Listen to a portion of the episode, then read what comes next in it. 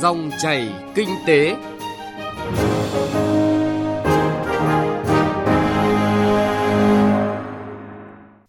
Các biên tập viên Thành Trung và Ngọc Diệu xin kính chào quý vị và các bạn. Rất vui được gặp lại quý vị và các bạn trong dòng chảy kinh tế hôm nay. Chương trình có những nội dung chính sau đây. Giải pháp để tăng cường việc xuất hóa đơn điện tử được khởi tạo từ máy tính tiền. Tiết kiệm năng lượng gắn với phát triển năng lượng tái tạo. Giải pháp của ngành công thương ứng phó với biến đổi khí hậu, thực hiện COP26. Thưa quý vị và các bạn, từ giữa năm 2022, Bộ Tài chính đã chỉ đạo ngành thuế triển khai áp dụng hóa đơn điện tử đối với 100% các doanh nghiệp và hộ kinh doanh nộp theo phương pháp kê khai. Tiếp đến, giữa tháng 12 năm 2022, ngành thuế cũng đã chính thức vận hành giải pháp khởi tạo hóa đơn điện tử từ máy tính tiền, vừa tạo thuận lợi cho doanh nghiệp, hộ kinh doanh, người tiêu dùng, vừa giảm thất thu thuế và tạo bình đẳng giữa các doanh nghiệp trong thực hiện nghĩa vụ thuế với nhà nước. Có 3 lợi ích chính từ việc triển khai hóa đơn điện tử khởi tạo từ máy tính tiền. Các hình thức hóa đơn điện tử thông thường chưa đáp ứng tốt cho một số hoạt động đặc thù, có thời gian hoạt động thường xuyên liên tục, giá trị từng hóa đơn không lớn nhưng số lượng hóa đơn lại rất nhiều, như kinh doanh ăn uống, nhà hàng, khách sạn, dịch vụ vui chơi giải trí, siêu thị. Do đó, hóa đơn điện tử khởi tạo từ máy tính tiền sẽ khắc phục được tình trạng không thể xuất hóa đơn điện tử ngay cho khách hàng, nhất là ngoài giờ làm việc chính hay đêm khuya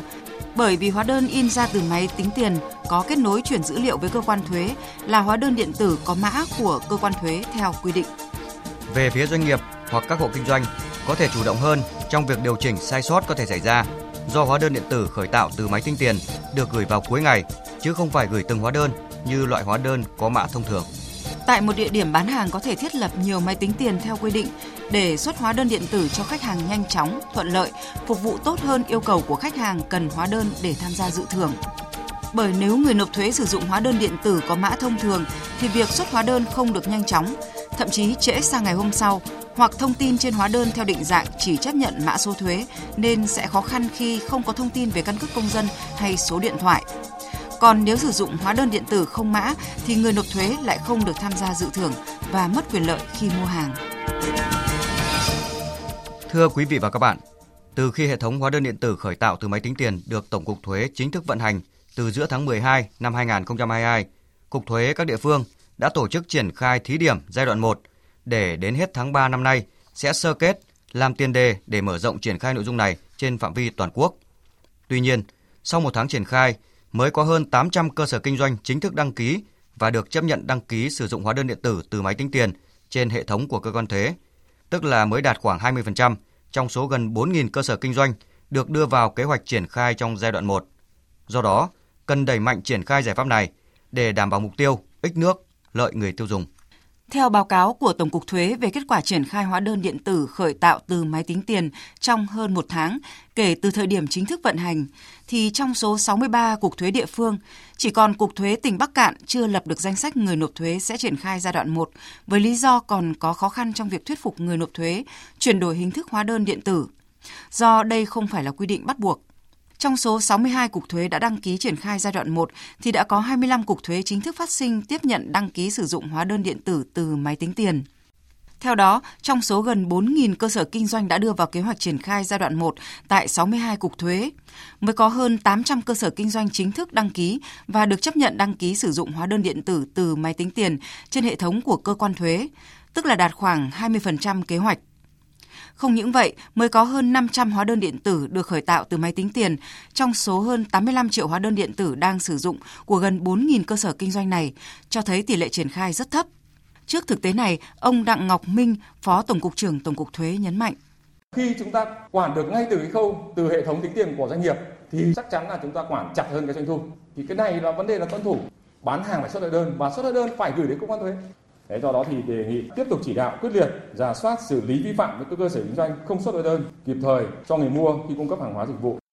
Các chủ cơ sở kinh doanh cũng không thể lấy lý do là việc áp dụng hóa đơn điện tử khởi tạo từ máy tính tiền sẽ làm tăng chi phí của họ. Bởi lẽ, gọi là hóa đơn điện tử khởi tạo từ máy tính tiền, nhưng các cơ sở kinh doanh chỉ cần tích hợp thêm phần mềm vào máy tính có sẵn đang được sử dụng tại điểm thanh toán hiện nay. Ông Phạm Quang Toàn, Cục trưởng Cục Công nghệ Thông tin Tổng cục Thuế nhìn nhận, chi phí cho hóa đơn điện tử khởi tạo từ máy tính tiền thậm chí còn rẻ hơn so với các loại hóa đơn điện tử khác.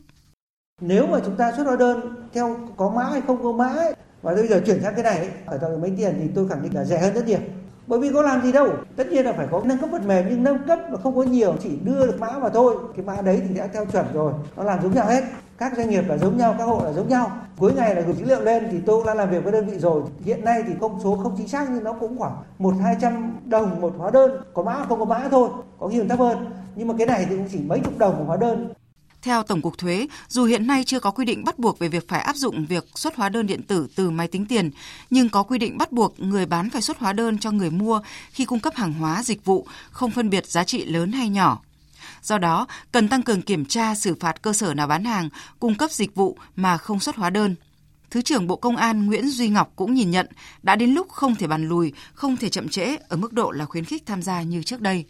Cái này là xu thế của thế giới. Luật thuế thì cũng đã quy định chỉ có cái điều kiện chúng ta thực hiện đến đâu và đặt ra cái yêu cầu đến bao giờ nhưng mà tinh thần ấy là chúng ta sẽ hạn chế tối đa cái việc thất thu thuế trong yêu cầu đặt ra thì chúng ta phải đảm bảo cái pháp lý từ thông tư cho đến các cái nghị định và đến các cái luật để đảm bảo phải chấp hành theo cái luật thuế chung đồng thuận với đề nghị hoàn thiện khuôn khổ pháp lý cho giải pháp hóa đơn điện tử khởi tạo từ máy tính tiền của Bộ Công an. Bộ trưởng Bộ Tài chính Hồ Đức Phước cho biết, sẽ đôn đốc các đơn vị trong ngành tài chính nghiên cứu, bổ sung các chính sách về thuế, luật thuế để có công cụ triển khai đủ mạnh về hóa đơn điện tử khởi tạo từ máy tính tiền, đáp ứng nhu cầu xuất hóa đơn liên tục và thường xuyên của người dân. Vấn đề rất là quan trọng là tính pháp lý. Thế thì bây giờ pháp lý của chúng ta thì chưa quy định là phải là lắp máy tính tiền để kết nối, chưa quy định về xuất hóa đơn điện tử hay là xuất hóa đơn giấy thì bây giờ cũng phải có cái quy định. Thì ờ, tổng cục thuế sẽ nghiên cứu và các cục vụ của à, bộ sẽ nghiên cứu và sẽ lấy ý kiến của các bộ ngành để chúng ta sẽ triển khai. Cái vấn đề là lắp máy tính tiền kết nối à, với à, dữ liệu cơ quan thuế để mà in cái hóa đơn điện tử thì là gọi gọi là bắt buộc và gắn với cái vấn đề thanh toán không dùng tiền mặt. Theo cái đề án thanh toán không dùng tiền mặt thì chúng tôi sẽ ra soát lại cái tính pháp lý để trình. Như vậy, để thúc đẩy triển khai hóa đơn điện tử khởi tạo từ máy tính tiền, cần sự hỗ trợ tham gia của các bộ ngành liên quan. Ví dụ như ngân hàng nhà nước cần phát triển tài khoản cá nhân cho người dân và đẩy mạnh thanh toán không dùng tiền mặt bằng các giải pháp tạo thuận lợi cho hộ kinh doanh là thanh toán qua QR code, mobile money. Bộ Công an cần ra soát, chuẩn hóa dữ liệu và hỗ trợ giải pháp kỹ thuật cho phép đọc thông tin người mua hàng như tên, mã số từ thẻ căn cước công dân để giúp cho việc lập và xuất hóa đơn điện tử khởi tạo từ máy tính tiền được nhanh chóng và thuận lợi. Bộ Công Thương nghiên cứu sửa đổi bổ sung quy định chuyên ngành về tăng cường trách nhiệm của chủ sở hữu sàn giao dịch thương mại điện tử trong việc bảo vệ quyền lợi người tiêu dùng.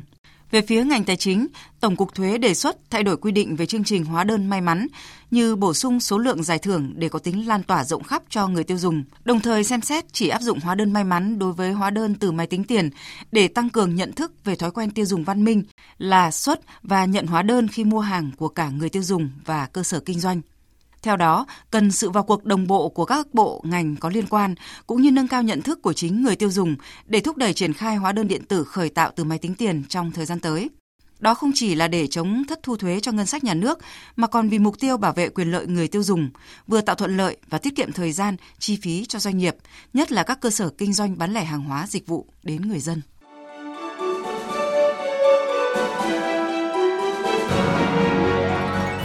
Dòng chảy kinh tế Dòng chảy cuộc sống.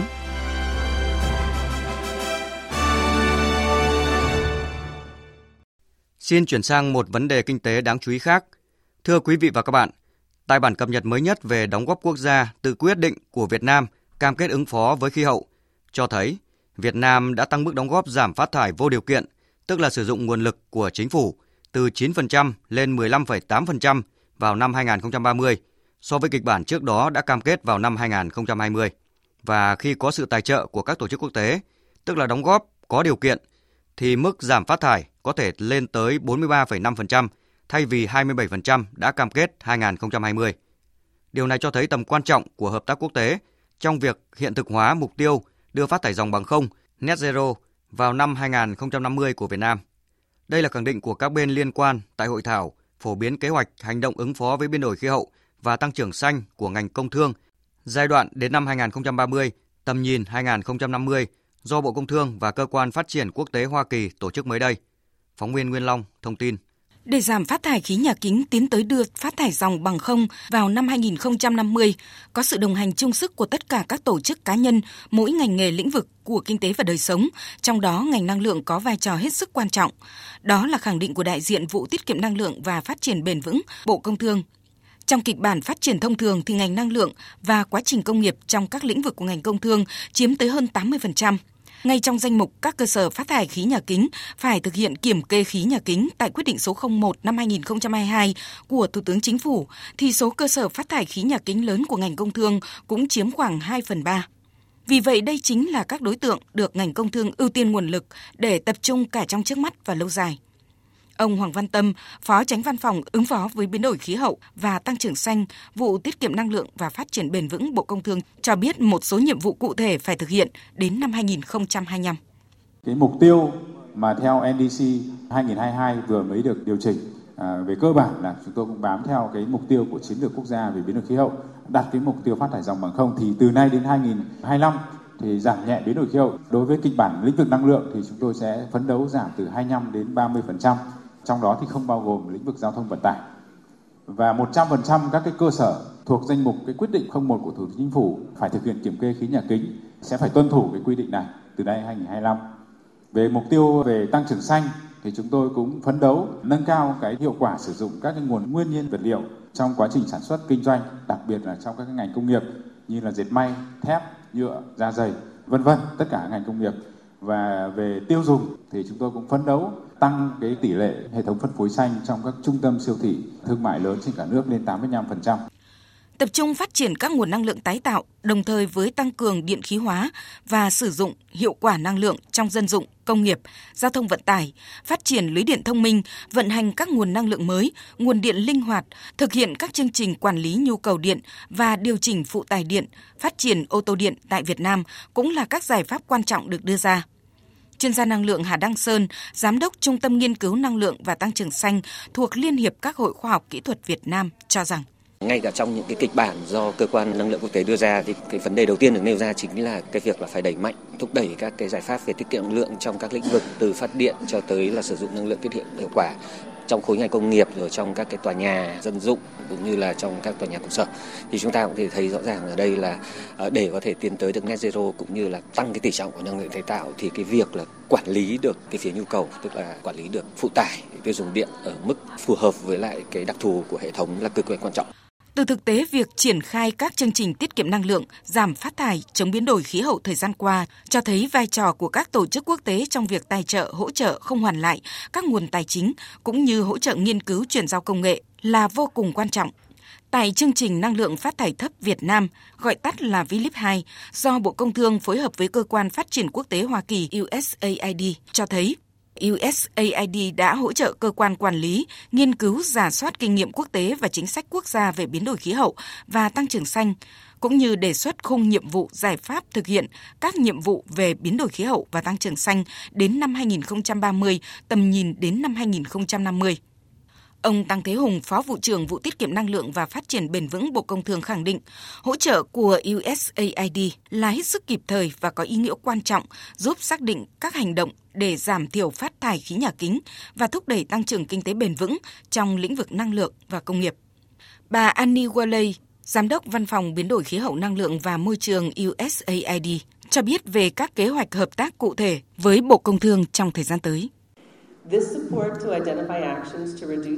Các nỗ lực này đã giúp giảm phát thải khí nhà kính, giảm phát thải carbon trong các hoạt động sản xuất công nghiệp.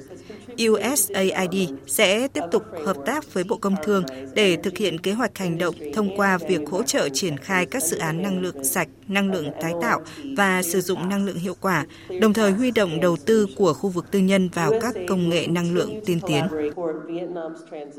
Quý vị và các bạn vừa nghe một số thông tin cập nhật về tiết kiệm năng lượng gắn với phát triển năng lượng tái tạo, giải pháp của ngành công thương ứng phó với biến đổi khí hậu, thực hiện mục tiêu COP26. Nội dung này cũng đã kết thúc chương trình Dòng chảy kinh tế hôm nay. Chương trình do biên tập viên Trung Hiếu và nhóm phóng viên kinh tế thực hiện. Xin chào và hẹn gặp lại quý vị và các bạn trong các chương trình sau.